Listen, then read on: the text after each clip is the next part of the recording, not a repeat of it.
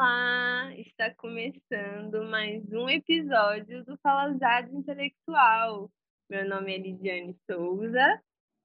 Meu nome é Vinícius Oliveira. Meu nome é Amanda Rocha. Nossa primeira convidada do ano! Olha só! Uma grande honra, porque eu me considero a presidente do fã-clube do Fala Zada.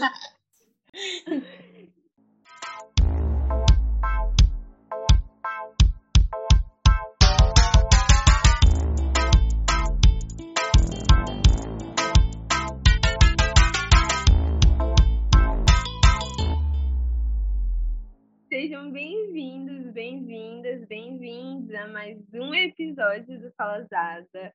Hoje com convidado, que é uma coisa que a gente espera que aconteça no decorrer do ano. Primeiro episódio do ano, que tenhamos, né, um ano melhor e mais decente, porque esse ano vai ser complicado. No final das contas, ano eleitoral, ano de muita coisa acontecendo. Então, a gente espera que a gente tenha um ano melhor e nada melhor do que abrir o ano com um episódio bem tranquilinho, de bastante falação. A gente vai falar sobre BBB hoje porque é o que se tem para falar no início do ano. Ainda mais porque todo início de ano é a mesma discussão de que não pode ser intelectual e assistir reality show.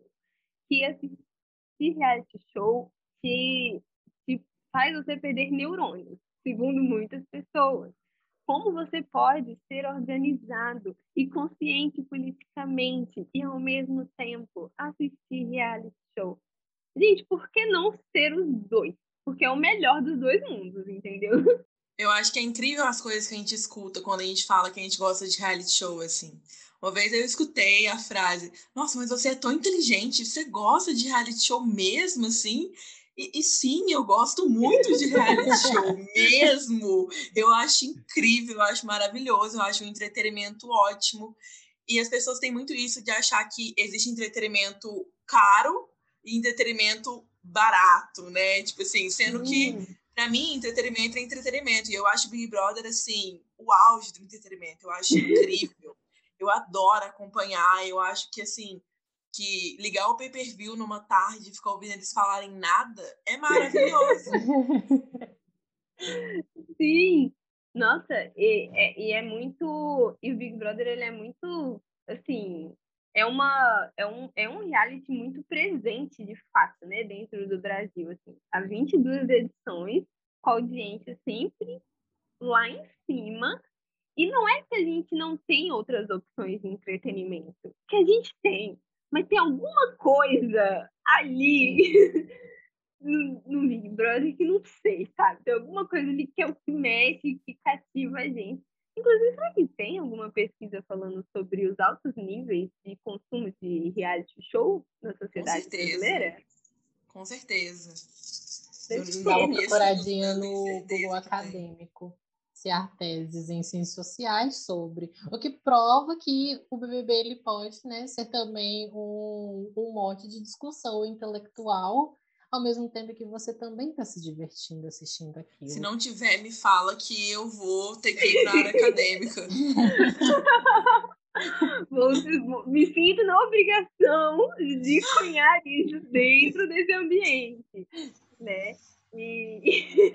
Mas é muito isso, que a gente realmente, nós somos uma sociedade muito misturada em reality shows, e reality, assim, de qualidade super duvidosa, sabe? Tipo, de BBB, a Fazenda, a todos os realities de culinária, a reality Casa dos Artistas, lendária Casa dos Artistas, entendeu? Passando por De Férias com Ex, soltos em Floripa, umas coisas assim que são feitas só para ser um entretenimento bobíssimo.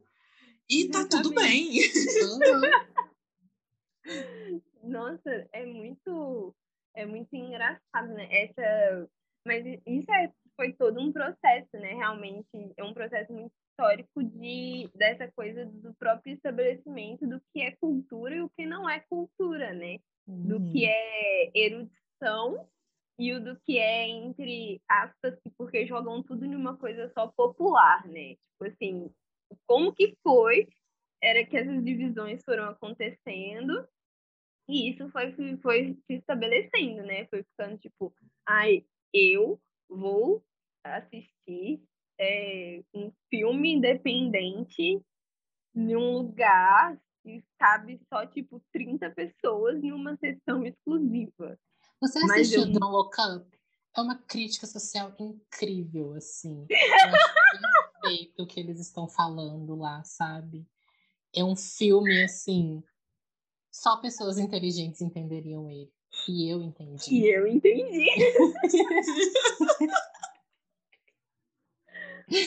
Não, é muito isso, sabe? Tipo assim, de todo... E o quanto que existe, de fato, uma banalização, né? De tudo que é considerado de massa. Assim, de tudo que é ruim. É automaticamente ruim, é automaticamente inútil, é automaticamente uma coisa que não te acrescenta em nada. E, tipo assim, cara, você só é chato, tá ligado? É só isso, que você é chato, simples assim. Não quer assistir? Não assiste. Mas ficar dando textão, sabe? Do que... Ai, uma coisa que eu fico pensando muito nesse tipo de discurso, assim, né? Do tipo, por que assistir Big Brother? Essa coisa alienante...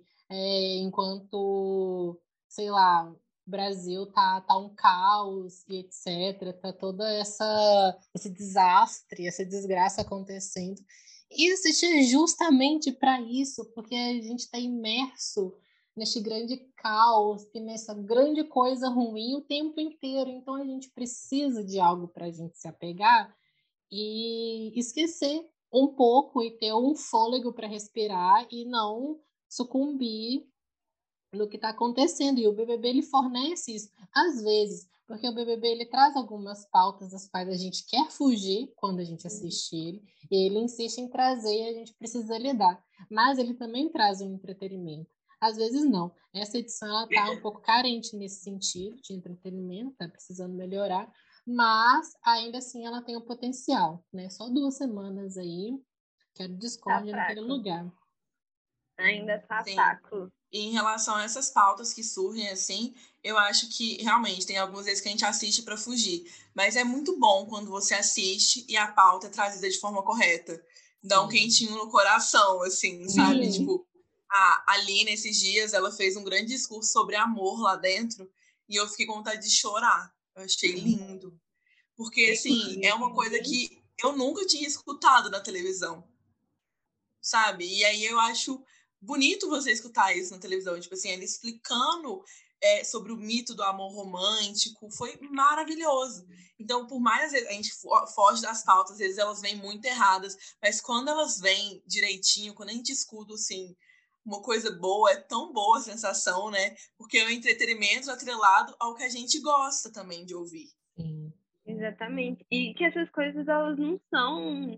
separadas da vida, né? Eu acho que às vezes essas pautas vêm muito assim, e muitas das pautas são muito dolorosas e muito custosas mentalmente mesmo, assim, pra gente, né? Principalmente se você é de algum grupo que não está dentro dos padrões hegemônicos de existência que te permite existir dentro, né, da nossa sociedade ocidental. Eu fico pensando que isso é muito uma questão de o quanto que aquilo é um reflexo, sabe? Porque aquelas pessoas estão passando aquelas paradas dentro do BBB e a gente está passando na rua todo dia. Tipo assim, não é separado. E achar que é separado é tipo assim, é simplesmente absurdo, sabe? É você não querer repensar as coisas, diversas coisas dentro de um programa tão grande.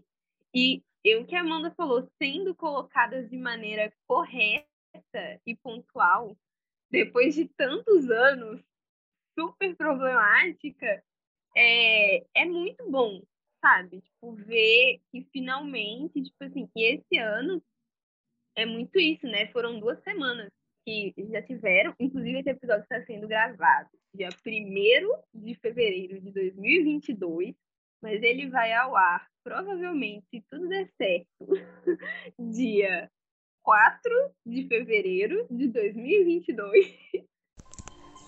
Nada deu muito certo, meu computador não colaborou, então a edição atrasou toda, tá saindo um monte de tempo depois, dia 21, quando já era pra estar quase outro episódio indo pro ar. Mas é isso, e já vi que muita coisa mudou sim. Então, ou e seja, em 3 dias, esse podcast ele pode ter envelhecido como leite. Então, ignorem algumas coisas, porque em 3 dias no BBB, todo mundo... Porém, como Jade disse, como vinho, 3 dias mas... no BBB é 30 dias. Então... Exatamente. Eu nunca imaginei que eu ia ver o meu amigo Vinícius citando Jade Picon. Pois é. Isso é uma coisa que o BBB trouxe pra mim, assim, de uma forma que eu não sei explicar. E falando bem, luta de classe, porque a primeira impressão de Jade seria um caos, seria mais a construção visual da mocinha, que vai ser chata, e não.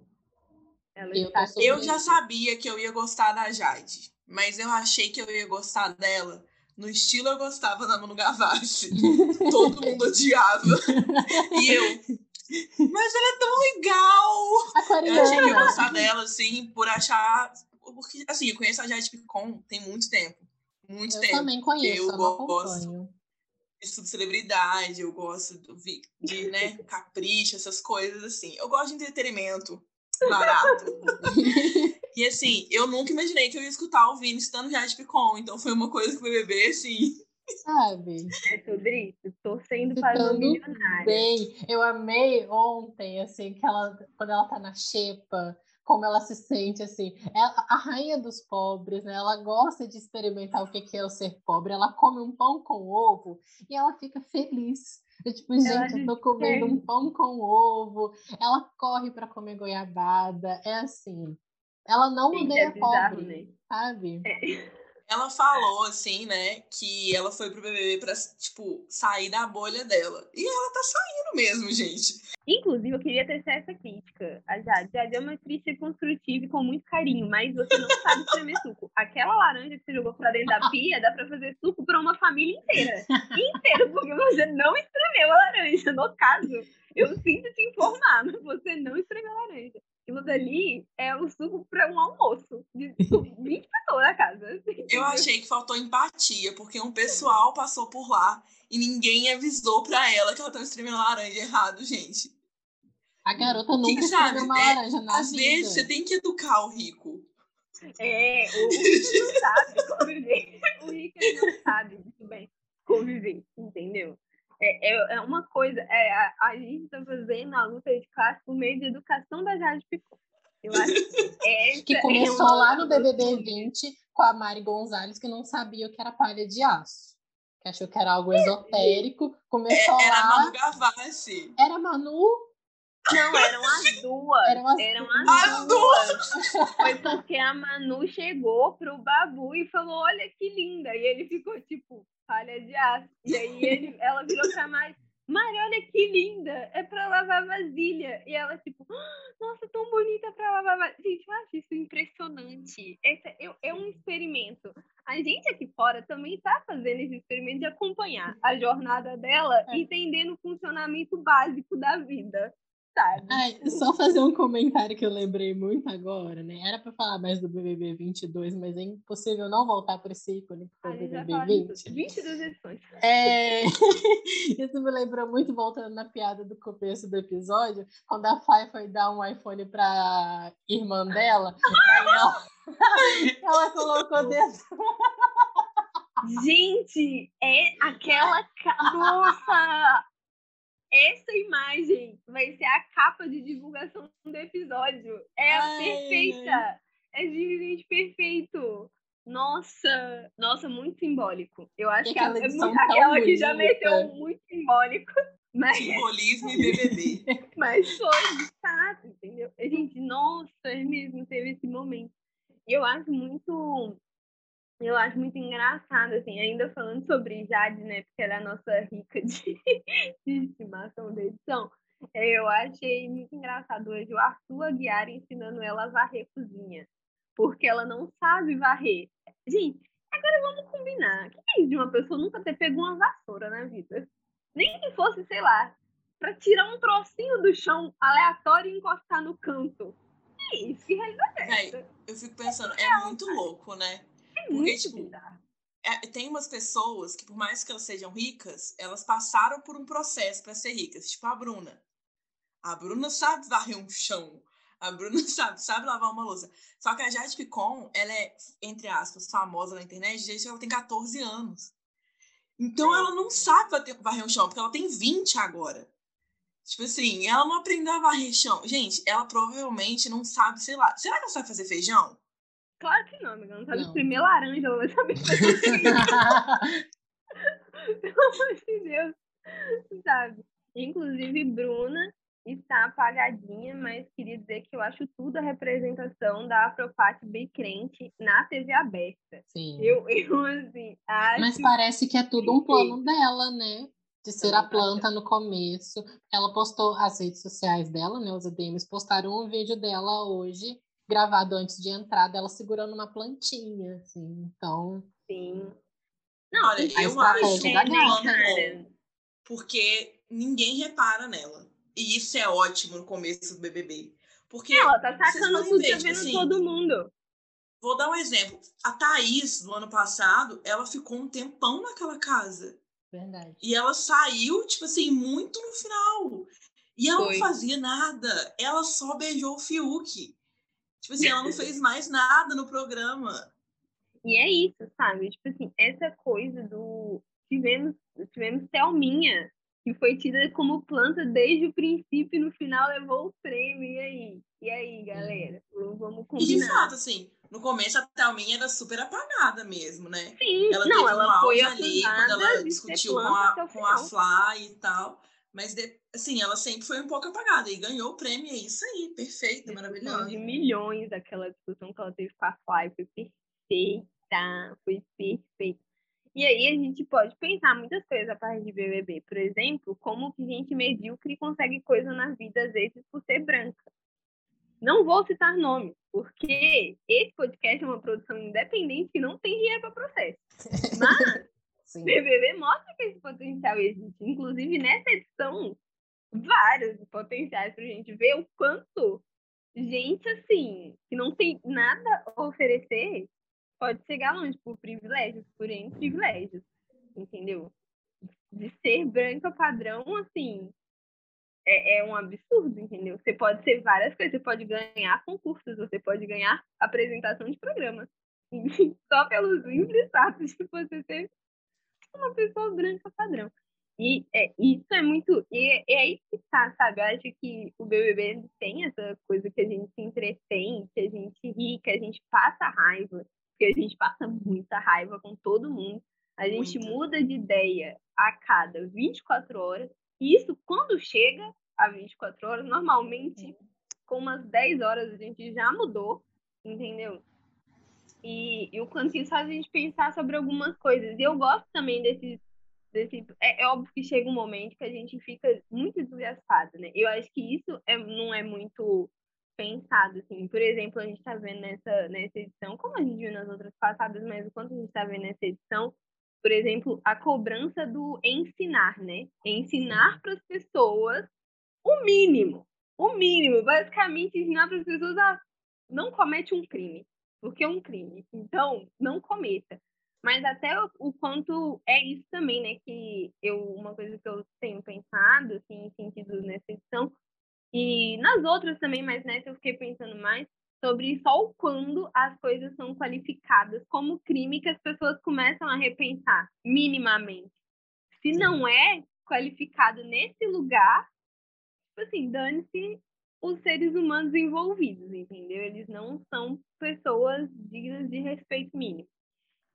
E o quanto isso é muito problemático, e o quanto isso é realmente, né, tipo assim, um reflexo de como que as coisas acontecem aqui fora. E aí, quando a gente que tá aqui fora pauta isso e fala, olha, isso acontece todos os dias, a gente está exausto, a gente está cansado, vocês estão falando aí que vocês querem aprender, e ainda, quando a gente oferece um curso, não quer nem pagar pelo curso, porque é obrigação obrigação moral ter que ensinar. Ai, gente, vai arrumar o que fazer, tá ligado? Pelo amor de Deus, vai arrumar o que fazer. Então, eu fico pensando assim, que essas 2 semanas foram muito tensas, assim, situações que aconteceram com a Lina.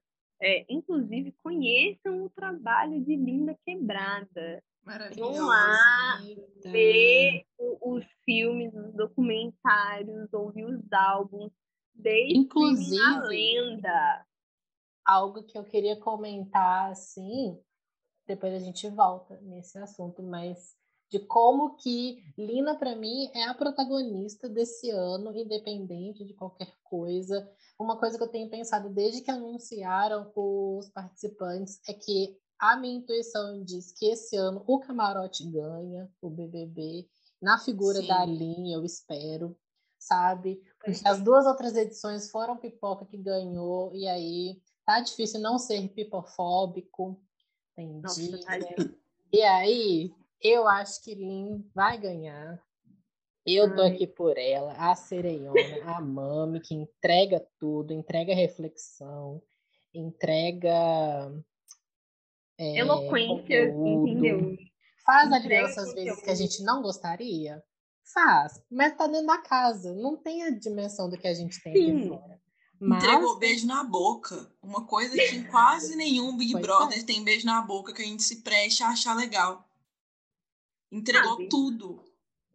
E essa uma coisa que o Vini falou e agora, que eu fiquei pensando muito também, e que a gente até conversou, né, em off esses dias, foi sobre essa coisa do estar lá na casa, né?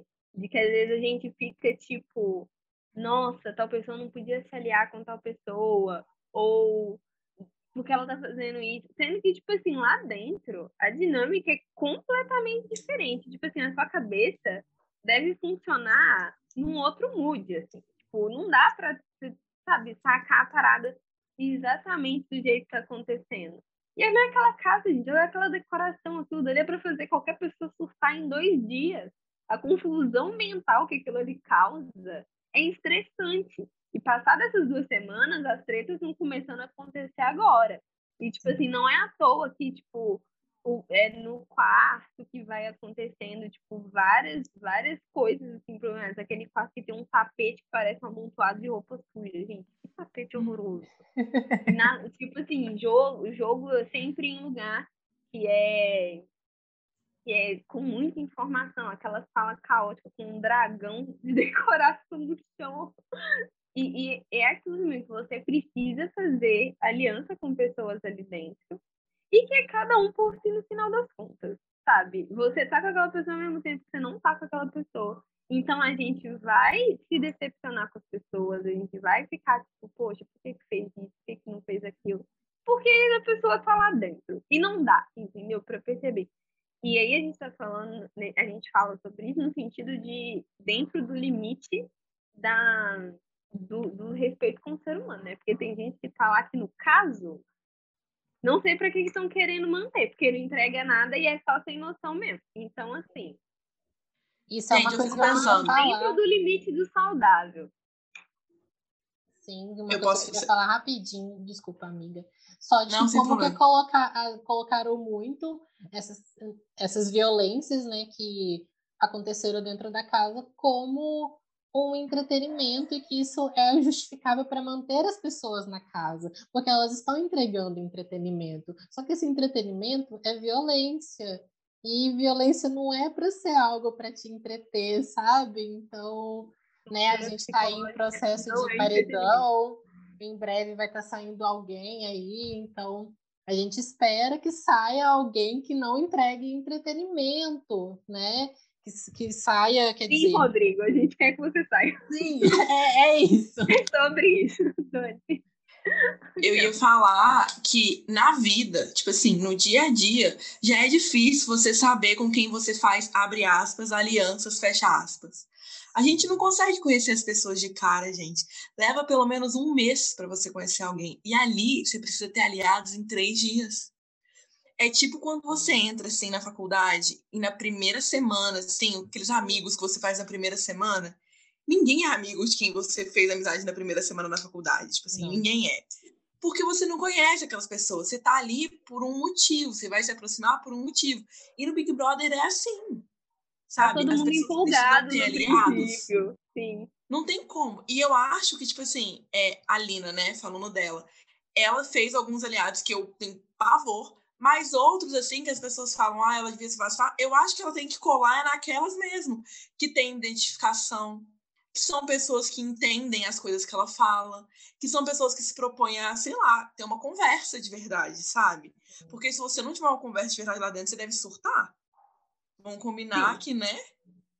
Porque não tem nada assim, além disso. Sim. Não, você faz, tipo, você tem um prêmio, porque pelo visto essa edição ainda não sacou que tem um prêmio. Mas tem um prêmio e você precisa pegar esse prêmio. E isso faz com que você abra mão de pessoas no meio do caminho, entendeu? Que você faça, aliás, e desfaça, aliás. Que eu você faço a minha nota.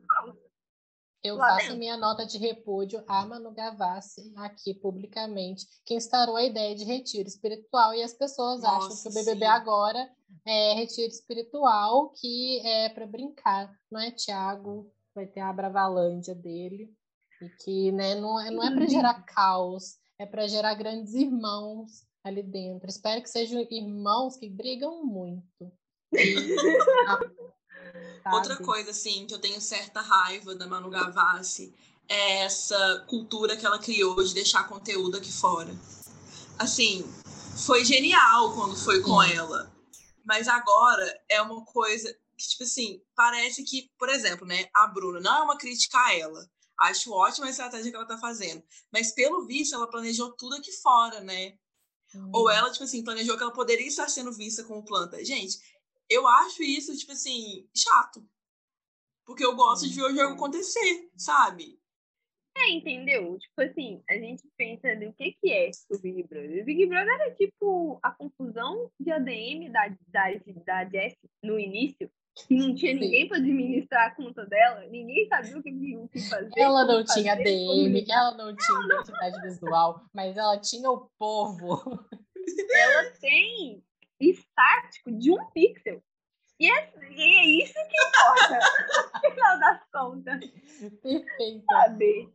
Não, e aí, falando sobre isso, né, que é muito isso, a gente vai falando numa coisa, emendando numa crítica, vai falando dos entretenimentos, jogando uma reflexão, mas pensando nessa questão de que, das coisas ficarem todas prontas, ou das pessoas acharem que lá é um grande retiro, né, para desenvolvimento pessoal e repensar a vida e sair de lá como pessoas melhores. Eu fico pensando, por exemplo, no que a Natália... O que a Natália falou com o Scooby essa semana. Porque é outro. E quando o Tadeu fala com ele, ele fica olhando para o céu como se o Tadeu fosse uma grande entidade do BBB que ninguém entende. Sim. Mas é uma coisa que ele virou e falou, né? Ele tava falando que, tipo, ele nunca tinha assistido BBB, que ele não tava lá pra isso, ele só tava pra curtir e tal, e a gente já entendeu isso que você fala isso todo dia, Pedro. Então, a gente já entendeu. Mas uma coisa que ele falou isso, né, na conversa com a Natália virou pra ele, falou assim, enquanto pra você isso aqui é passatempo, pra mim isso é a minha vida. Tipo assim, isso é decisivo pra mim.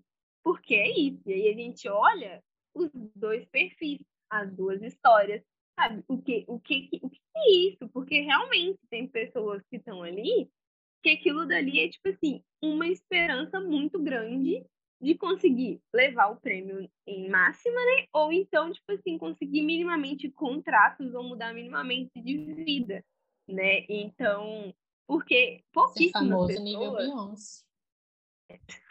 Porque pouquíssimas pessoas deixam de ser esquecidas, né? São 22 edições que já se passaram. A gente lembra de pouquíssimas pessoas. A maioria a gente, tipo assim, nem se lembra.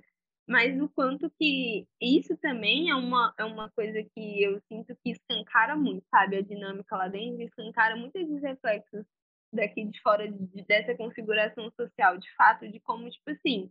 Tem gente que não tá nem aí pra nada porque tem tudo na mão, sabe? Enquanto tem uma galera que tá desde sempre ralando muito pra conseguir se manter vivo. sabe? Porque é isso, tipo assim, a Natália, depois que ela contou da história dela, assim, ficou muito nítido porque ela tem alguns tipos de fala, sabe? Porque é uma pessoa que luta desde sempre pra se manter viva minimamente, cara. E eu acho muito cruel, tipo, as pessoas completamente disfarçarem disso, porque aí é nessa hora que todo mundo fica, ah, mas é um jogo e não sei o que mais, não sei o que mais. Mas aí quando os bonitos, lindos lá, que não tá nem ligando, falam um negócio, é tipo, hahaha, engraçadinho. E não é, sabe? Esse desdém também, esse é outro ponto. O desdém de determinadas pautas de quando elas surgem. Porque a gente, né, nessa edição, a gente tem um leque de coisas que podem ser debatidas que já apareceram nessa edição. Questões relacionadas a racismo, a transfobia, questões relacionadas a realmente, né, um privilégio socioeconômico absurdo, questões de imagem, de transtornos relacionados à imagem, transtornos alimentares, a própria outras questões também que surgiram, a própria questão do consumo desenfreado de pornografia, sabe? Tipo assim, existem várias pautas e que são pautas muito importantes e que elas são realmente muito importantes, que elas precisam ser debatidas. E aí, quando elas vão ser debatidas com responsabilidade. Não é thread no Twitter, entendeu? Tipo, se você fizer uma thread no Twitter, que pelo menos no último tweet você coloque referências para as pessoas lerem e procurarem, porque ficar dando só textão, sabe? Tipo, já que você quer expressar o papel de falar sobre com profundidade das coisas, fala mesmo. Não vem ficar fazendo coisa mais ou menos, não. Porque a gente sabe o quanto que isso pode se virar contra a gente. E são pessoas que são tocadas diretamente por essas pautas. Então, e o quanto que essas pautas, elas são tratadas com desdém. Lá dentro e aqui fora. Lá dentro a gente está vendo o show de horrores que está sendo essas duas últimas semanas. Sabe? O quanto, tipo assim, a galera está simplesmente exausta. Aí agora que as pessoas começaram a ser um pouco mais incisivas e se posicionar de fato e falando, olha, não vou ficar mais, tipo, pegando na sua mão e te ensinando as coisas. Aí já temos várias figuras emergindo. É a figura dos agressivos, ai, de que tem que educar, que está sendo agressivo, que está sendo mal educado, que está sendo arrogante, que está sendo isso, aquilo.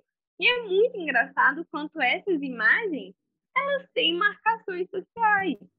E, assim, nítidas, entendeu? A gente estava falando da Jade e da Natália, né? São dois nomes que a gente já citou aqui hoje. Mas a coisa do olhar, por exemplo, a leitura do olhar da Jade está sendo de como pessoa debochada. E o da Natália, o olhar dela está sendo como agressiva. E o discurso que já está rolando é, nossa, eu tenho medo de quando ela olha para mim. Nossa, ela isso, ela aquilo. A troca dos pronomes da Linn permanece. A galera continua cobrando do DG ensinar sobre pauta racial. E aí, quando ontem ele perdeu a paciência e virou e mandou umas verdades, a galera acha ruim, entendeu? Então, tipo assim, o quanto que isso acontece lá dentro, mas isso acontece aqui fora, sabe? O quanto, tipo assim, as pessoas, elas falam, tipo, ah, não, mas isso é só um mínimo, assim, porque eu acho isso muito engraçado também, o quanto todo mundo fala que, tipo assim, nesse momento, quando acontece esse tipo de discussão, quando essas pautas são levantadas, vem o discurso de que, não, mas o BBB é um reality show, ele não é a realidade, ele não é reflexo da realidade. Mas aí, quando acontece em outros momentos, é tipo, favorecendo determinadas narrativas de determinados grupos desde sempre, é tipo, não, é assim, tem que ter calma. E sabe, a gente cansada da ligação. Uma coisa, eu sigo muitas pessoas que falam sobre transtorno alimentar, sobre gordofobia. Então, uma pauta que eu vi bastante, assim, foi que bem no comecinho, tipo assim, acho que talvez, assim, até antes da Jade entrar, antes do Arthur Aguiar entrar, muito recente, muito no começo, o Thiago falou um pouco sobre gordofobia, sabe? Ele fez um discurso muito bom, assim, sobre gordofobia, só que ele foi muito questionado, muito, por todo mundo lá dentro. Tipo assim, não, mas tem a ver com saúde, nananã.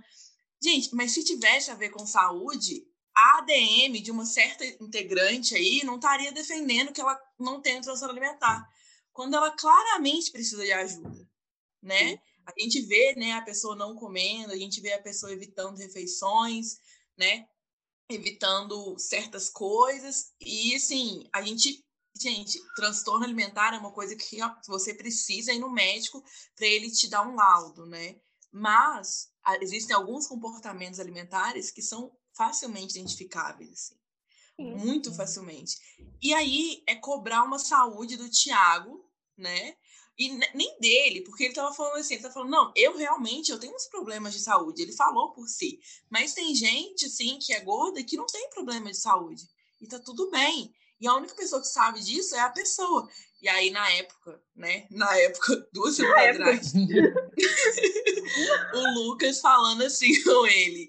Não, mas que não é assim. Porque a gente tem também que ver se a pessoa tá bem e que aquilo. A gente não pode normalizar isso. Mas a gente pode normalizar alguém não comer? Alguém, tipo assim, comer 2 ovos por dia e é isso? Alguém, sabe, se sentir mal quando come numa festa? Alguém ficar... sabe, paranoico quando tá comendo numa festa? Gente, sério, são coisas que a gente traz muito do BBB pra realidade mesmo, sabe? Que acontece aqui, todo dia, com todo mundo. E a gente não observa, às vezes, as pessoas que estão ao nosso redor, sabe? Porque a gente tá passando tão batido pelas pessoas, em linhas gerais, nos nossos cotidianos, que a gente não observa. E aí, quando a gente vê uma coisa acontecendo... em um nível BBB que é ali tão específico, né? Que a gente tá vendo ali pessoas tão diferentes, vivendo essas questões assim tão específicas. Isso serve também pra gente se atentar, sabe? A perceber o que tá acontecendo. E nesse caso, né? E é mais de uma integrante da casa, inclusive, que tá com vários rolês de alimentação, assim, que a gente vê que é um indicativo muito nítido de que está acontecendo alguma coisa, tem algum problema, precisa de ir no médico e procurar um diagnóstico para saber como tratar e como lidar com a situação. E o quanto que até a reação dessas pessoas, né, que lá dentro da casa, quando alguém comenta, fica tipo, ah, mas você não vai comer e tal. Ai, não, não me preocupa comigo, deixa aqui da minha alimentação, eu cuido e não sei o que mais. Então, tipo assim, o quanto que é preciso ter uma sensibilidade, sabe? Porque não é fácil. E essa é uma outra coisa também que as pessoas, eu observo muito, que elas acham que tudo é muito dado e muito fácil e muito tranquilo quando você está sofrendo algum tipo de violência. De tipo assim, ah, devia ter falado isso na hora, ter reagido dessa forma na hora e não sei o que mais. Sendo que, tipo assim, gente, deixa eu falar pra vocês, se você tem algum tipo de ato, normalmente você é massacrado, sabe? Se você não está numa posição que você pode falar sobre essas coisas, normalmente você é violentado mais ainda. Porque, no final das contas, as pessoas não ligam muito. E a gente vê o quanto as pessoas não ligam. Então, tipo assim... eu acho que é muito importante a gente se atentar a essas coisas e o quanto as pessoas são plurais também. Porque essa é uma coisa que a gente... que o BBB é muito bom para a gente enxergar também. O quanto as pessoas, por mais que elas sejam atravessadas pelos mesmos recortes sociais, elas são diferentes entre elas. Por quê? Tipo, ai, porque eu fico pensando o quanto isso é colocado como uma armadilha também, sabe? Contra, pra tipo assim, causar discussão interna. É aquela coisa de quebrar por dentro para não deixar que as pessoas se fortaleçam e levam as coisas adiante. Sim. Gente, a branquitude sabe como usar isso. Ela tá usando. Eu fico pensando muito nisso, né? Que era a estratégia até essas 2 semanas. De quem estava sendo importunado constantemente para ser Wikipédia para a pessoa que está ali no BBB achando que é para ensinar, né? Tendo uma posição calma de não necessariamente explicar, mas se esquivar disso de uma maneira que não soasse agressiva. Porque justamente era esse o objetivo, né? Que tornasse essas pessoas aos olhos, né, do pessoal da casa e fora como pessoas agressivas e que não tem nenhum tipo de receptividade com quem está a fim de aprender. Né? Então, e todo mundo já sacou, assim, eu lembro muito da frase que a Aline falou pro DG, né, que tem gente que erra com perspectiva ali dentro, e a gente vê muito isso tanto lá quanto aqui, né, desse erro que tem um propósito, afinal de contas, e que às vezes pode estar assim, encoberto de um bom rosto, de uma boa pretensão, de uma boa intenção, mas a verdade está preparada ali para te apunhalar. E aí tem essa esperteza também de ver como que a gente pode, enfim, reagir e agir também, né? Sendo bem linha agora, dando arrumada com palavras, agir e reagir. Tava língua pura. Situações. Essa coisa de gente que erra com perspectiva. Porque, sim, né? Como tem gente que erra com perspectiva, que erra sabendo que está errando, que erra exatamente para fazer você chegar no seu limite, para conseguirem tirar tudo de você. Assim, tirar sua sanidade, tirar sua credibilidade, tirar tudo, sabe? E o quanto que isso é difícil, isso é muito violento. A gente tenta se entreter e não faltar as coisas, mas não tem como, no final das contas. Porque, sabe, o que acontece, assim, é muito real. E eu acho que é só perdendo estaleca que vai resolver lá dentro. Aqui fora a gente vai ter que arrumar outros meios, entendeu? Mas lá dentro é só perder estaleca. Porque, assim, a falta de noção... Tá demais. Vai ter que acontecer o que algumas pessoas queriam de fato, que a Judith Butler entre na casa e dê uma aula de gênero pro pessoal, para eles pararem, sabe? Acho que realmente vai ter que ser... A prova do líder vai ser essa. Fazer um ensaio, 3 páginas, pelo menos. Porque só... Dinâmica de grupo. Nossa, Boninho. Eu achei, assim, uma ótima ideia de prova. Chamar alguém para dar uma palestra e dividir a galera em grupo para produzir um ensaio sobre a temática da semana. Você vai ver o que a galera entrar em surto. Sério, vai ficar parecendo uma sala de ciências sociais. Vai ser assim. Vai ser incrível. Vai ser incrível. Mas é muito... eu acho que é muito difícil, né? Tem várias coisas que elas vão tocando a gente de uma maneira muito, muito íntima, assim. E eu acho que por isso também que a gente vai mudando tanto de ideia, né? O quanto que todo mundo é muito inconstante, assim, durante 3 meses. Mas o quanto que é isso, o quanto o entretenimento, ele tem esse papel mesmo de ajudar. O que a gente falou, né, no princípio, tipo assim, a gente tá vivendo, assim, num caos, entendeu? Tá, e mesmo que a gente não vivesse, sabe? Mesmo que a gente não vivesse, a gente tem o direito de não estar constantemente mergulhado, enfornado em coisas reflexivas, intelectuais e profundas, nesse sentido, assim, teórico. A gente tem direito a ser raso também, de vez em quando, sabe? E não viver constantemente tentando, apontando o dedo na cara e estar numa constante luta mesmo dessas questões. Gente, pois é. E é por isso que as pessoas lá dentro não têm que nem passar perto de dar aula para ninguém. Porque eles também podem viver ali o mundinho deles sem... Porque as pessoas acham, assim, eu acho... que não sei como, mas eu acho que tem algumas pessoas que elas veem umas pessoas e pensam assim... Essa pessoa vai me ensinar. Tipo assim... E sim... A outra pessoa do outro lado é assim... Essa pessoa vai me estressar. E aí... Exatamente. É bizarro, incrível. Eu queria citar uma coisa que aconteceu ontem, essa é recente, que foi a Bela Reis falando sobre o Paulo, o PA, né? Ele tem um filho de 5 meses e ele foi pro reality show. E ela fez um tweet assim: nossa, o PA tem um filho de 5 meses e foi pro BBB. Ser pai é muito bom. E ela já não sai de fofocas, então, tipo assim, é claro que saiu um grande chorume. As pessoas criticando ela, falando que ela não tem nada a ver com isso.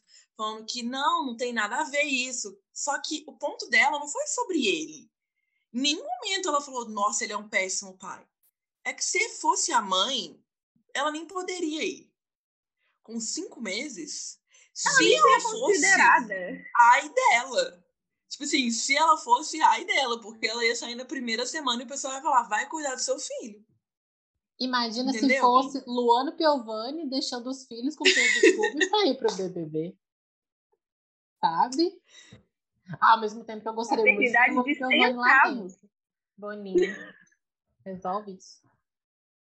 Não, nossa, eu gosto total, muito, né? da figura caótica da Luana Piovani, gente. Eu também. Ela é uma figura muito caótica, assim. Eu adoro aquele vídeo que ela tá no meio de uma suruba, né? E aí ela elogia o ânus da mulher e ela só vai embora. Assim, do nada. A Luana Piovani, ela é tão caótica. Eu adoro ela por causa disso, porque ela é um ser caótico. E foi ela que introduziu na cultura popular, pelo menos assim, propagou a expressão caguei pra você. Eu aprendi com Luana Piovani e eu achei incrível. Caguei pra você. Caguei foi mesmo. Ela? Eu conheci isso. Eu também não sabia que tinha sido ela. Nossa, um grande legado. Pra mim, foi ela que instaurou, assim, coletivamente essa expressão. Só pra, assim, espairecer um pouco a cabeça, olhar pro Tadeu, que eu acho que ele tá incrível, muito triste que o pessoal tá desrespeitando ele lá dentro. Tem que perder estaleca toda vez que dá patada no Tadeu, tá? Tem que perder estaleca, ele é um anjo, não merece. Ele não levou o cavalinho do Fantástico ainda pra lá, né? Então, assim... Eu acho que não deixaram, né? Que bom. Deve ser patenteado do Fantástico e não do Tadeu, infelizmente. Conflitos de interesses internos à Globo, não dá. Gente, não, eu achei o Tadeu, assim, muito coerente até agora. Eu sei que só tem 2 semanas e pode envelhecer mal, mas eu, desde o primeiro dia, eu falei assim, eu postei uma foto no Twitter e falei assim, desde já rezando por esse homem. Eu quero ver esse sorriso até no final. Porque, assim, eu não sei se vocês sabem, eu descobri isso só agora. Ele tem uma filha que é queer. Então, fiquei sabendo agora também. Sim, e aí, tipo assim, sabia? Eu acho muito não interessante. Agora você tá sabendo.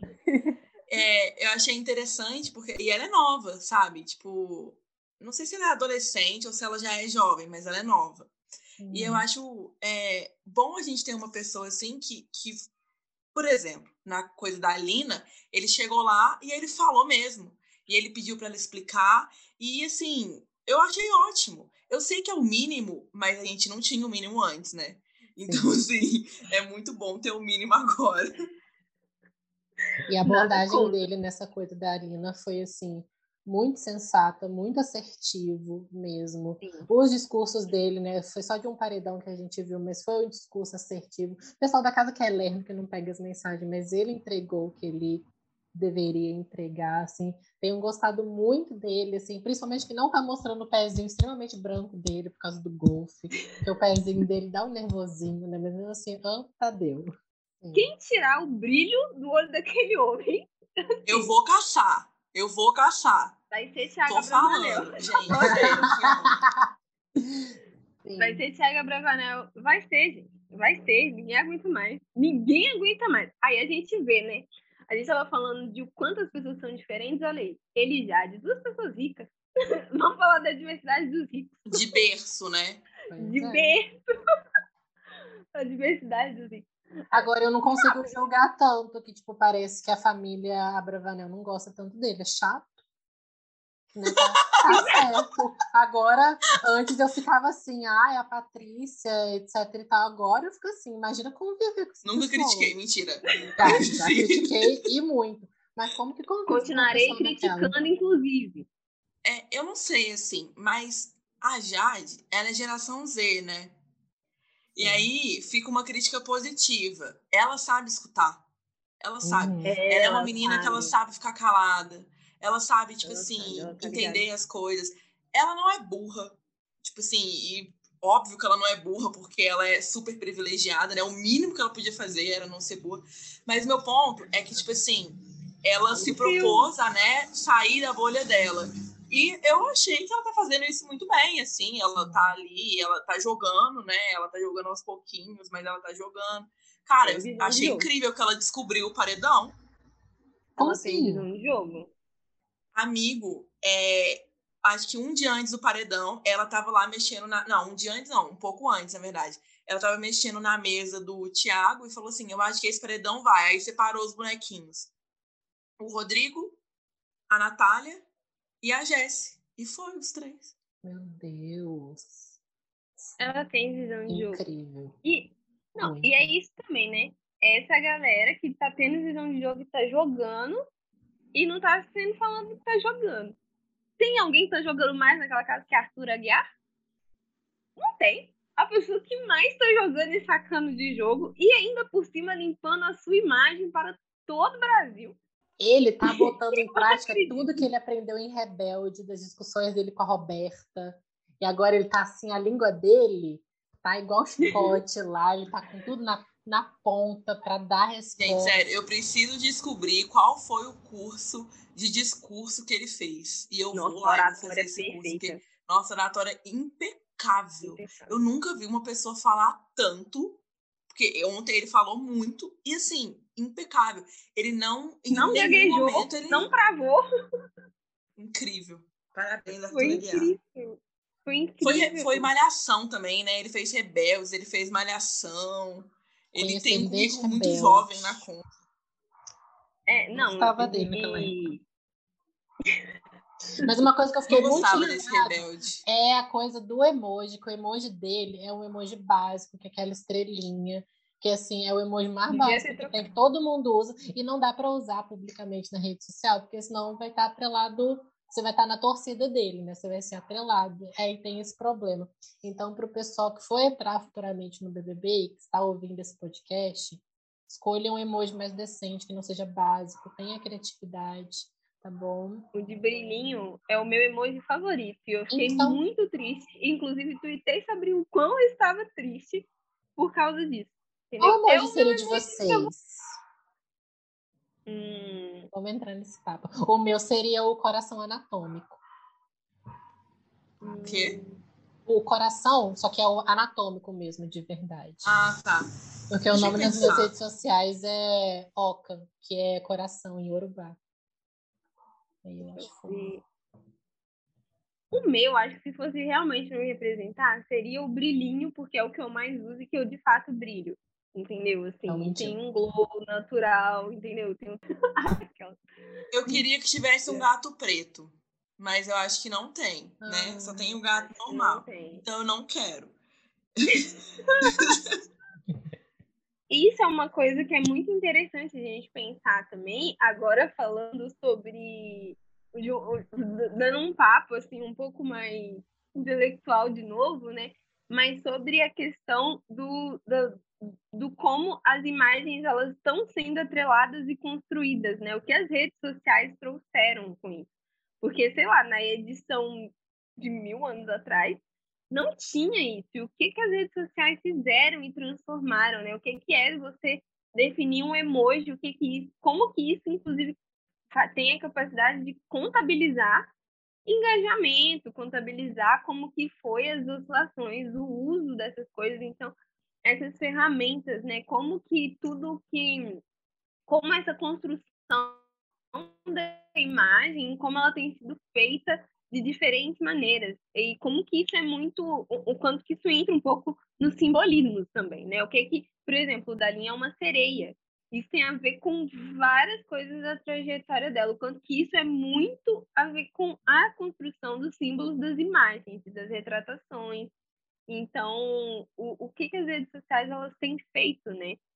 No que se trata de dinâmica de vida e de jogos em linhas gerais. Eu acho isso muito interessante, de como que essas ferramentas têm sido pensadas, né? E o quanto... enquanto as ciências sociais enxergam isso de uma maneira, enquanto a galera da teoria da comunicação pensa isso de outras maneiras. Então, é muito interessante ver como que essas coisas vão sendo construídas e que elas acabam sendo passíveis de teorização, né?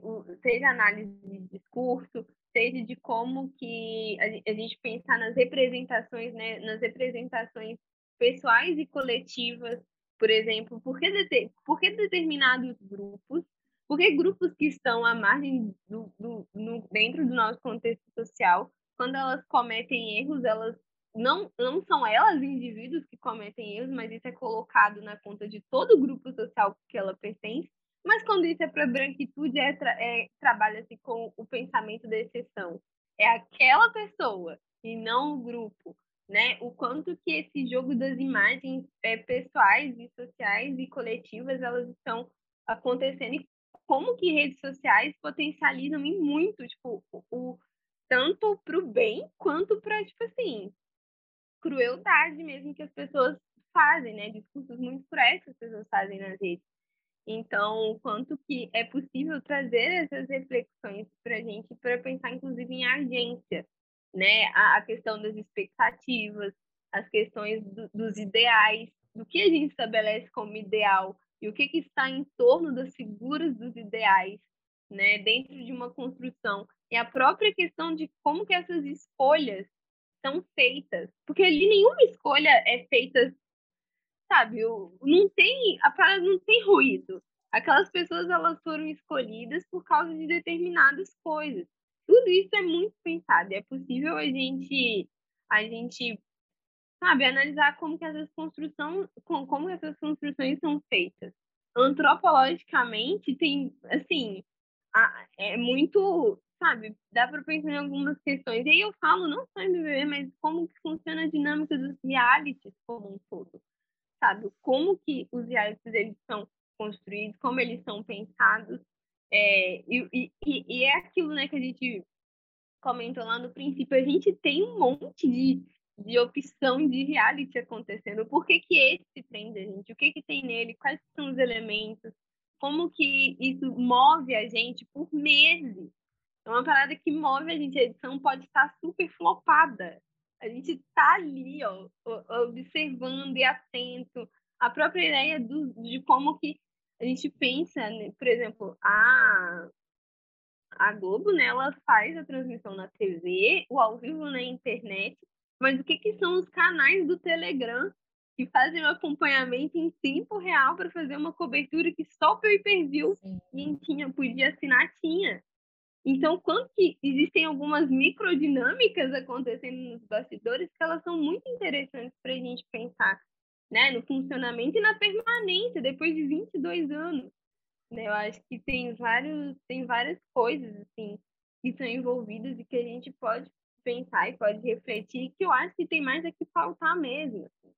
Eu acho que a gente está aí, a gente está rindo, está se divertindo, está vendo, está se entretendo, mas existem coisas acontecendo e a gente tem que estar de olhos abertos em cima disso também, né?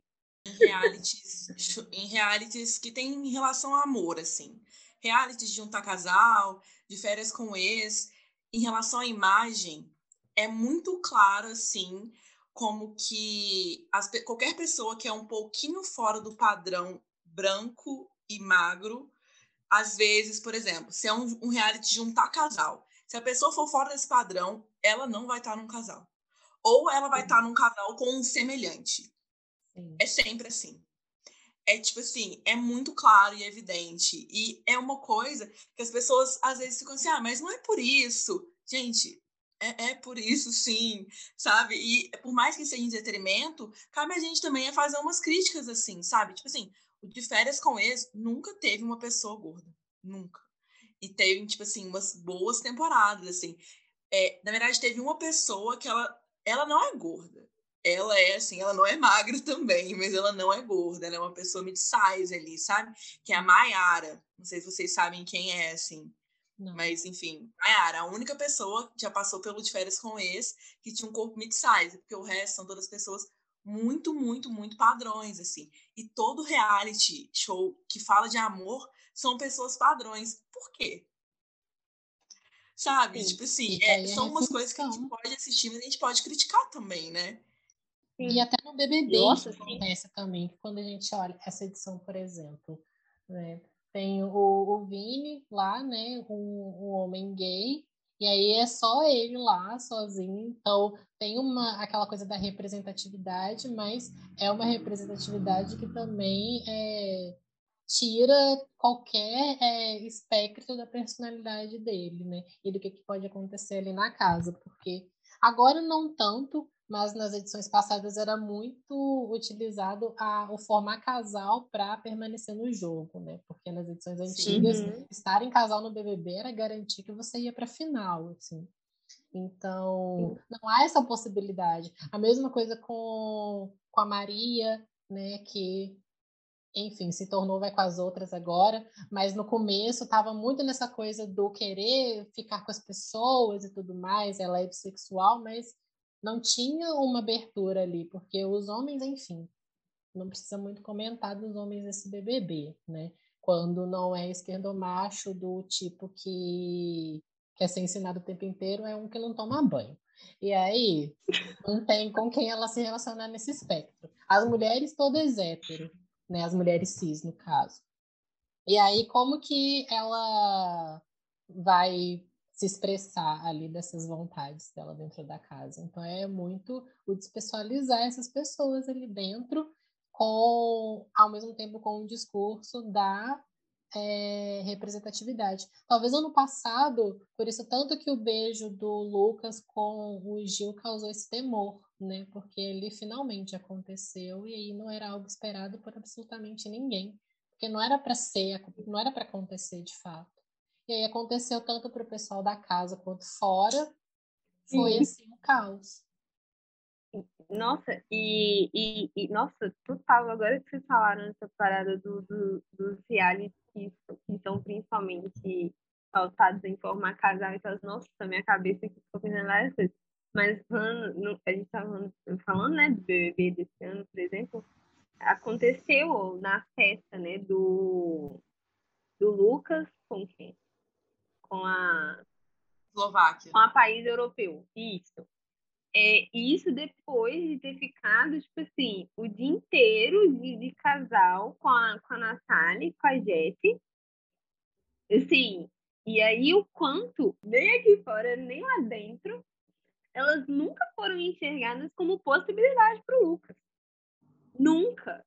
Nunca. As pessoas aqui fora, elas não conseguem conceber que o Lucas pudesse se atrair por ela.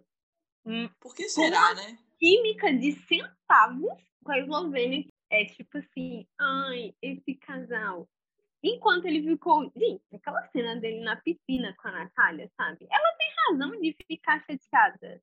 Ela tem razão de faltar preferimento, cara. Olha o que aconteceu. E a reação lá dentro foi a mesma daqui de fora. De que, tipo, não, nada a ver.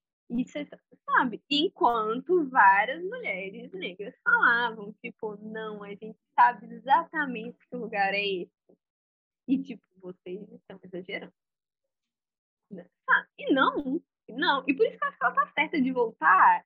E, assim, acabar com todo mundo lá dentro, entendeu? Acho que tem que ser desse jeito, porque tem que ser. Mas é muito isso, essa coisa de não ter, né, pessoas que não são dentro do padrão em realities de relacionamento, de certa forma. Nossa, é muito real.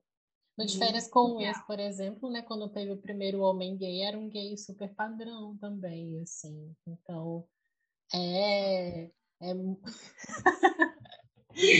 bem seletivo, assim, quem que vai estar nesses espaços, assim, quem é que pode pensar nas possibilidades de construção de relacionamento e de retorno a esses relacionamentos, né, considerando que é De Férias com Ex, né, quer dizer que você tem um espectro aí de namoros, mais de um, e aí... Sim, tem isso também. Fiquei pensando nessa coisa do Lucas e da Eslovênia mesmo, Eslovênia, né? Da Eslovênia, e assim... Ela é baixa também. E então, eu vi acontecendo ao vivo. Tava no pay-per-view na hora. E eu vi a Natália chorando, assim, vi toda a cena. Tipo, foi... Nossa, foi muito impactante pra mim. Só que uma coisa que eu percebi assistindo é que a Eslovênia, ela não fez à toa, gente. Ela não escolheu beijar o Lucas à toa. Ela não tava flertando só com ele. Ela tava flertando com outro homem também. Ela escolheu por um motivo. Teve um motivo, sabe? E ela, tipo assim... Ela, pra mim, assim, ela tem muito aquele arquétipo total, assim, da mulher branca que tá competindo o tempo inteiro com outras mulheres por nenhum motivo, né? Tá competindo sozinha, assim. Porque quem quer competir pelo Lucas, né? Vamos combinar. Mas... Sabe? Tipo assim, e uma coisa que deu pra perceber como que ela tava olhando, no caso, não era nem pra Natália, assim. Ela tava olhando pra Jéssica, tentando mostrar que, tipo assim, que ela tava ali com o Lucas. Quando ela chegava perto, ela beijava ele. Tipo assim, isso é uma reação muito clara do que ela queria, do que era a intenção dela ali naquele Sim. momento, né? Sim. Inclusive, ela caindo no paredão, gente, tem que sair com rejeição. Então, assim, mas, nossa, é muito difícil. Por isso que, às vezes, é muito complicado, assim, ficar exigindo, sabe? Das pessoas ficarem dando explicação sobre suas questões, sobre suas dores, dentro de reality, fora de reality. Por que que fora, voltando, não acontece diferente, tá? Enquanto que isso é desgastante, isso machuca mesmo, assim, isso fere as pessoas. E é muito desgastante ainda estar em público, sabe? E falar dessas questões e demonstrar vulnerabilidade para um país inteiro. Isso é custoso. Demais, demais, demais. E as pessoas esquecem isso. As pessoas simplesmente perdem a mão e falam absurdo. Absurdos. Aqui fora. Absurdos, assim. É uma parada que tem uma dimensões muito assustadoras. E isso não pode passar. Sabe, não pode fingir que nada disso está acontecendo, porque está acontecendo. E é muito difícil, né? Então, é isso, né? A gente não está separado dessas coisas. A gente não é, assim, a parte dessas realidades. A gente é afetado por todas essas questões. E só a gente sabe também como cada questão daquela atravessa a gente nos nossos cotidianos. Então, nossa, é isso, né? Como que o reality afeta a gente nesse nível, assim, um nível sentimental, psicológico, coletivamente, individualmente, do quanto que isso é muito custoso, e zero empatia, né? As pessoas têm zero empatia. Mentira, tem empatia direcionada. Tem determinadas pessoas Sim. que têm todo o direito, né? Tipo assim, a gente pode pensar em direito a perdão, direito a ser reconhecido enquanto um ser humano que pode viver em sociedade ou não, né? Enquanto várias coisas, assim. Direitos humanos. A gente, porque... é isso, assim, basicamente. O que vocês acham da gente começar a encaminhar para o final, mas antes da gente fazer um top 3 do dia? Do dia! Lembrando, episódio gravado dia 1º de fevereiro de 2022. É o top 3 desse dia. Depois de virar meia-noite, 2022. É 2022. Quem começa? Depois que virar meia-noite... Vai mudar. Vou começar. Começa você. Vou começar. Convidada super em casa. Eu amo, que a Manu super à vontade. Tudo pra mim. Eu me sinto da família, Fala Zada, entendeu? Um pouco assim. Você é, amiga, a primeira Fala Fã, a grande, assim. Você é de casa daqui. Feliz. Eu me sinto com os 3 pessoas no WhatsApp. Enfim, no meu 3º lugar... Tá, minha riga de estimação. Eu quero que ela vá pra final, assim. Eu acho que ela não tem que ganhar nada, sabe? Que ela doe aí os 50 mil, sei lá, que ganha no 3º lugar. Mas eu quero ver ela na final, assim. Eu gosto do desenvolvimento do jogo dela. A Jade Picon. Eu gosto do desenvolvimento do jogo dela. Eu gosto mesmo, assim. Eu achei que eu ia gostar dela sozinha. Mas é muito legal ver as pessoas gostando dela. E isso, eu me reservo o direito de mudar de opinião totalmente, tá? Eu só não vou mudar meu 1º lugar. Eu dou crédito pra Jade, só te interrompendo, porque ela tá trazendo para todo mundo de novo, a cultura do tapar o umbigo para se proteger de energia ruim. Eu acho que isso é algo que todo mundo deveria colocar em prática, principalmente se você está na academia. Nós três aqui, dentro das ciências sociais, é um rolo no umbigo para se proteger do ninho de cobra que é. Então, gente, a dica... Tanto que eu devia ter feito isso. Ou... Sabe? Às vezes, a única coisa, às vezes, só faltava uma sessão de terapia e um como é que é o nome? E uma fita crepe no umbigo. Sim. Segundo lugar, vou colocar a Jessi. Ela não é uma figura, assim, que eu acho muito divertida, nem muito carismática, mas ela é uma figura que eu acho que merece, entendeu? Eu gosto que uma mulher como ela tenha visibilidade professora, sabe? Tipo, necessário. Então, assim, ela é a pessoa que eu torço porque eu realmente acho que ela merece ganhar o BBB, sabe? Pelo que o BBB é, assim, ganhar não, né? Em segundo lugar, assim, tem uma visibilidade maior. Eu não quero de jeito nenhum que ela saia hoje, assim. Tomara que ela não saia hoje, que amanhã eu não escuto, que sexta eu não escute esse podcast pensando, mas assim, é isso. Em primeiro lugar, a Lina. Eu acho que é impossível mudar, assim, não tem como. Eu, desde que ela foi anunciada, eu falei vencedora, e é isso, pra mim, vencedora, assim. Só se ela vir aqui em casa e bater em toda a minha família pra mudar de ideia, caso contrário. Na minha família eu ainda perdoo, só se ela chutar o meu gato, sim, aí teremos problema. Vini, dá seu top 3. Eu, amiga, então, nossa, muito complicado, porque, enfim... No meu terceiro lugar, eu vou dividir ele entre duas pessoas, assim, que... Não! Não aceito, não aceito. Não! Ah, tá bom, tá. Em terceiro lugar, eu acho que...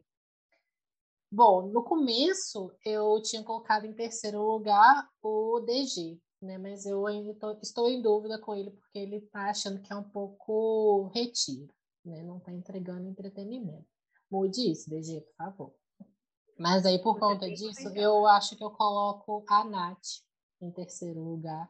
Eu vejo muito potencial nela enquanto sister no BBB, gerando entretenimento, enquanto pessoa, assim, tendo o momento de redenção dela que está vindo. Vai ter autocrítica da gata quanto a algumas falas problemáticas que ela teve, né? Então, em terceiro lugar, eu coloco ela. Em segundo, eu coloco a Jessi também, porque não tem como ela não estar no top 3 desde o anúncio dela e ter virado um meme de várias formas. A foto dela eu vi até em ponto cruzado. Então, assim... Ela está em todos os lugares, a Queen. Então, o segundo lugar para ela, valorizando a educação, formada e especializada em Libras também. Muito, escuta muito bem. Adorei o momento em que ela virou e falou para... Acho que foi para Eslovênia e para o Lucas, assim, tipo, olha, eu sou professora, eu tenho ouvido bom e eu sei que vocês estão falando de mim. Naquele momento, ela ganhou mais um pouquinho de mim de novo. E no primeiro lugar, obviamente, também, Lina. Desde que foi anunciada, minha querida, minha vencedora, o meu paninho com verde está aqui para qualquer situação que ela se meta, não tem nenhum problema, passo o pano bonito para ela, espero que ela ganhe, de verdade, sim, e que, enfim, seja ela durante esse jogo e que vença esse 1,5 milhão e várias publis depois também. Sim. Meu top 3, o meu top 2 e 1 é o mesmo de vocês, assim. Jessi e Lina, com toda certeza. Lina tem que sair muito campeã, sabe, dessa edição.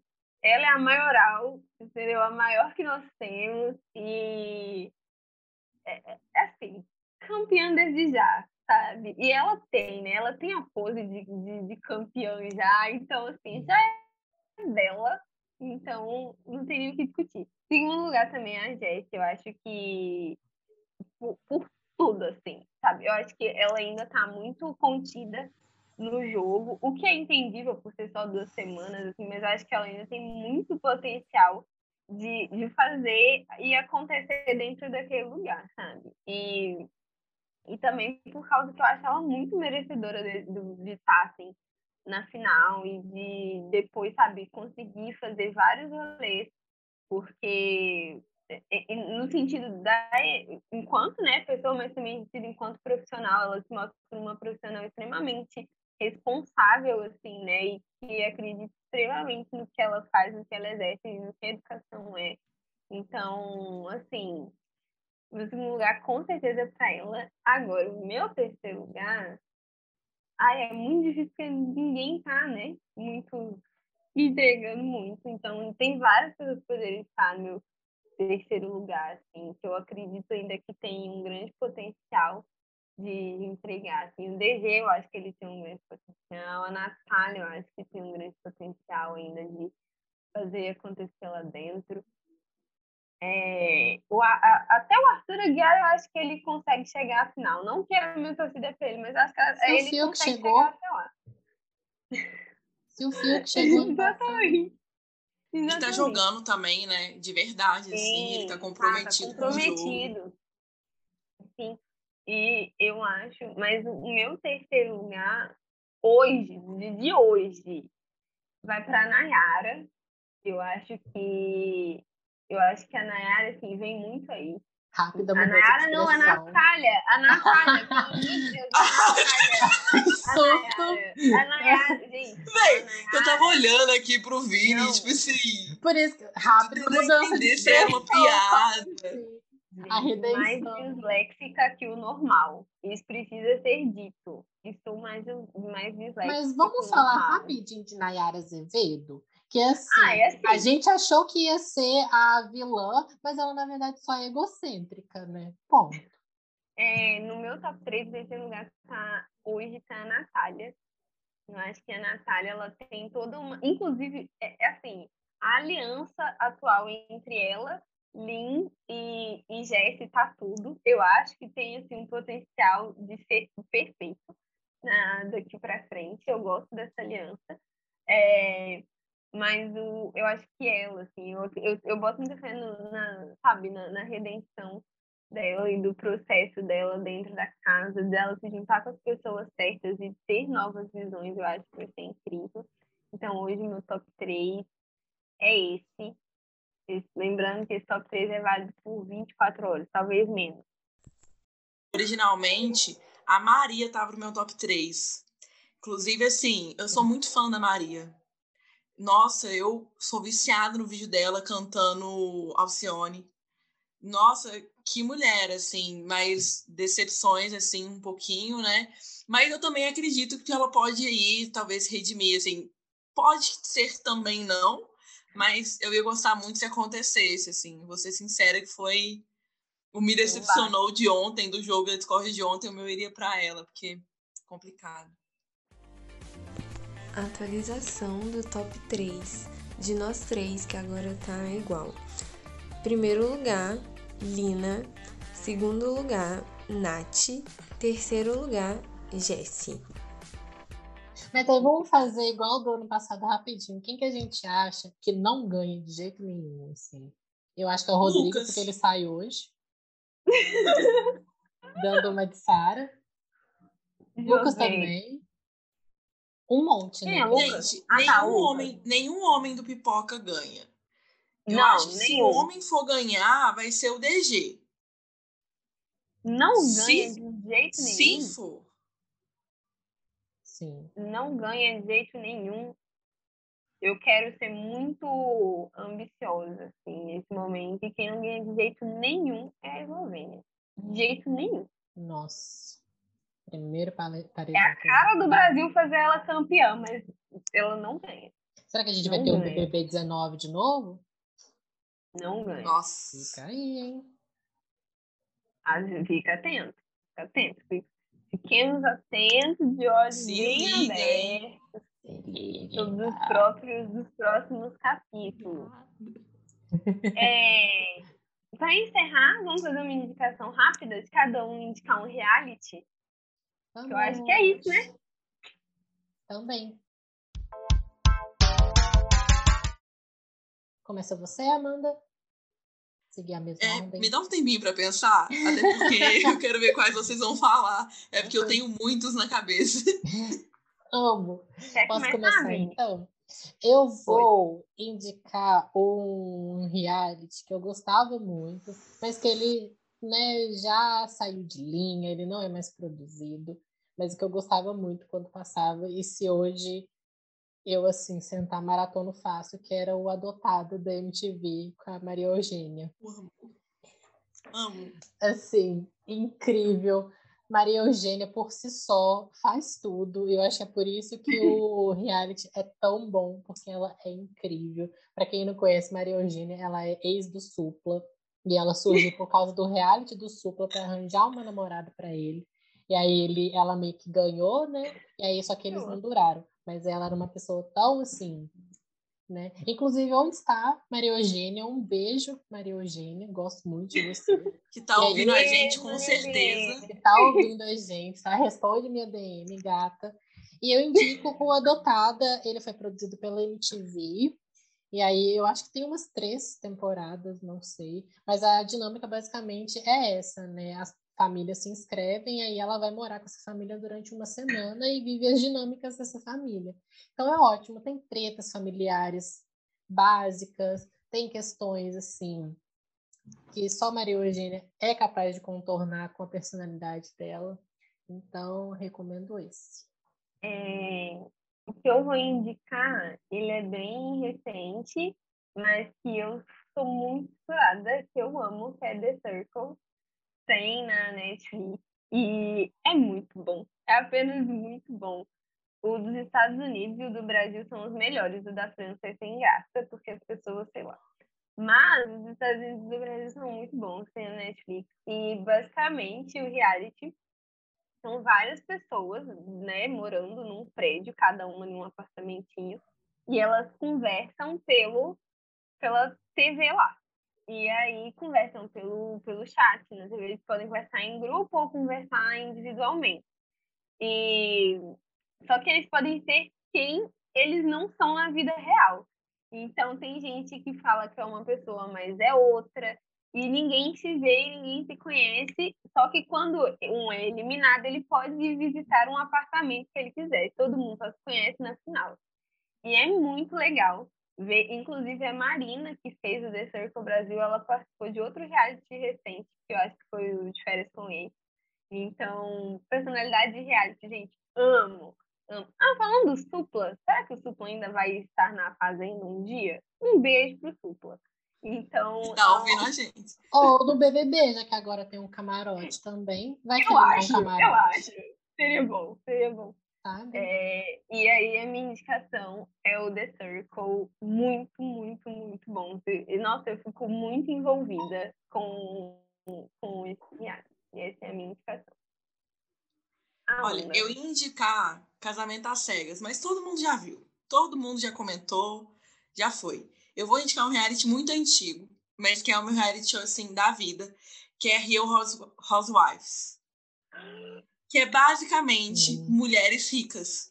É um Mulheres Ricas. Inclusive, tem o Mulheres Ricas brasileiro, que também é incrível, incrível, impecável.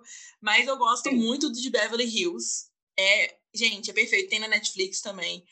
E, assim, é aquela coisa que é o entretenimento bobo. Se você aí não gosta de entretenimento bobo, você vai ver esse escondido e vai adorar.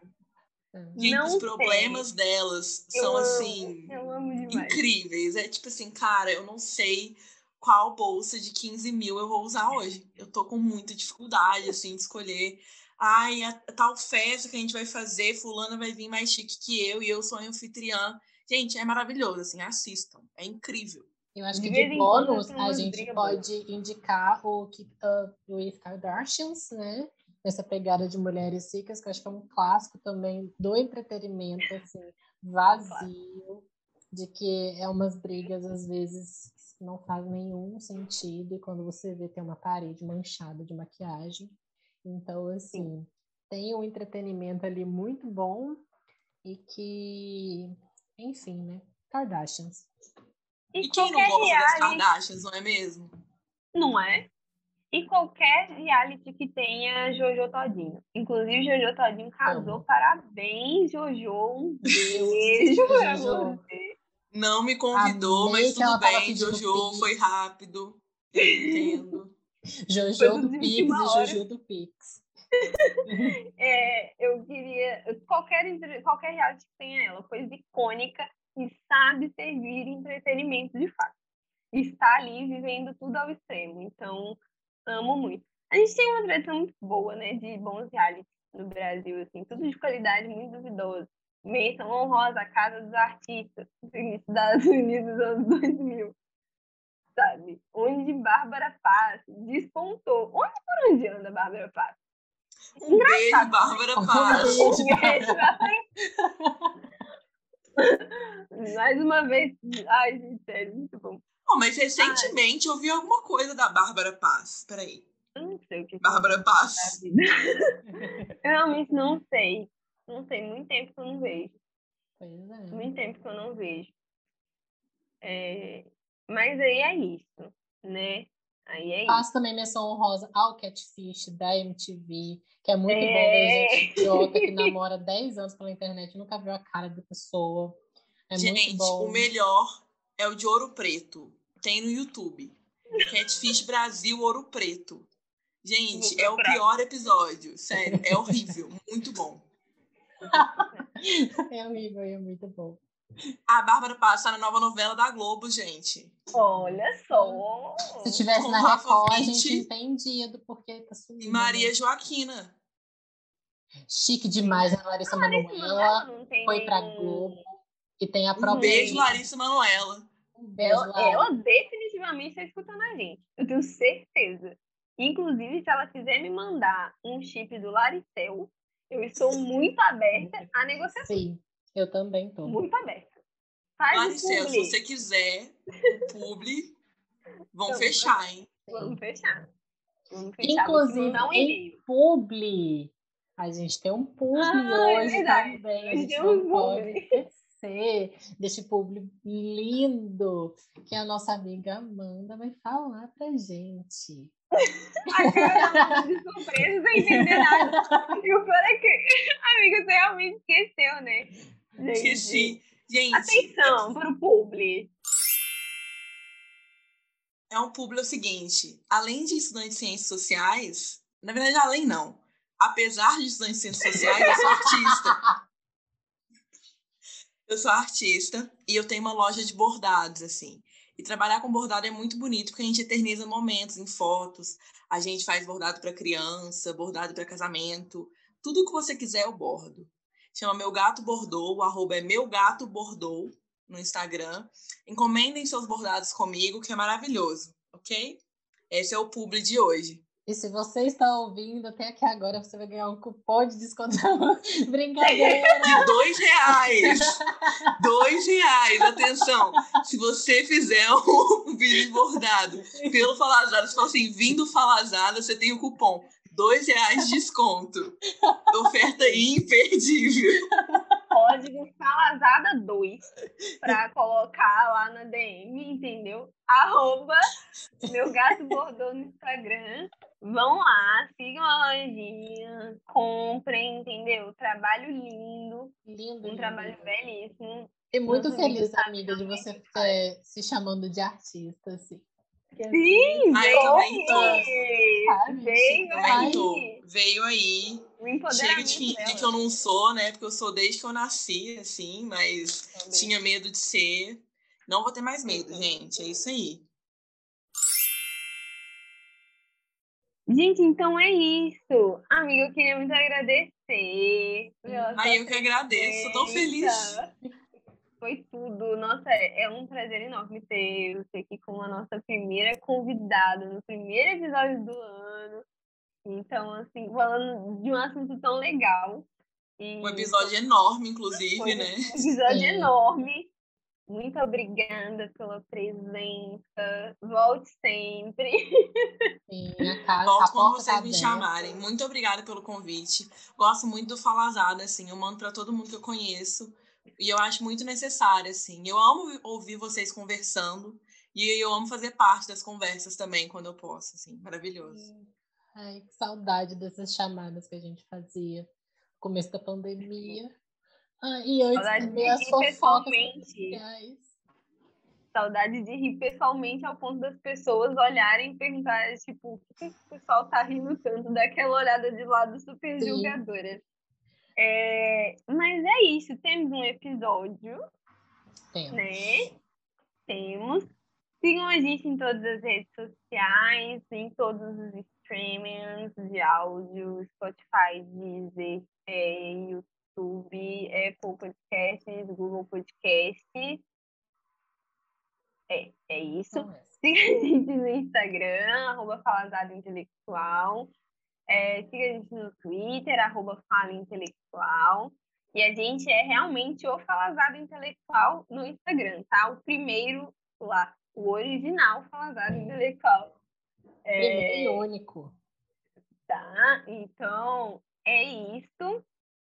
Lembrem de seguir o Meu Gato Bordou, por favor, tá, gente?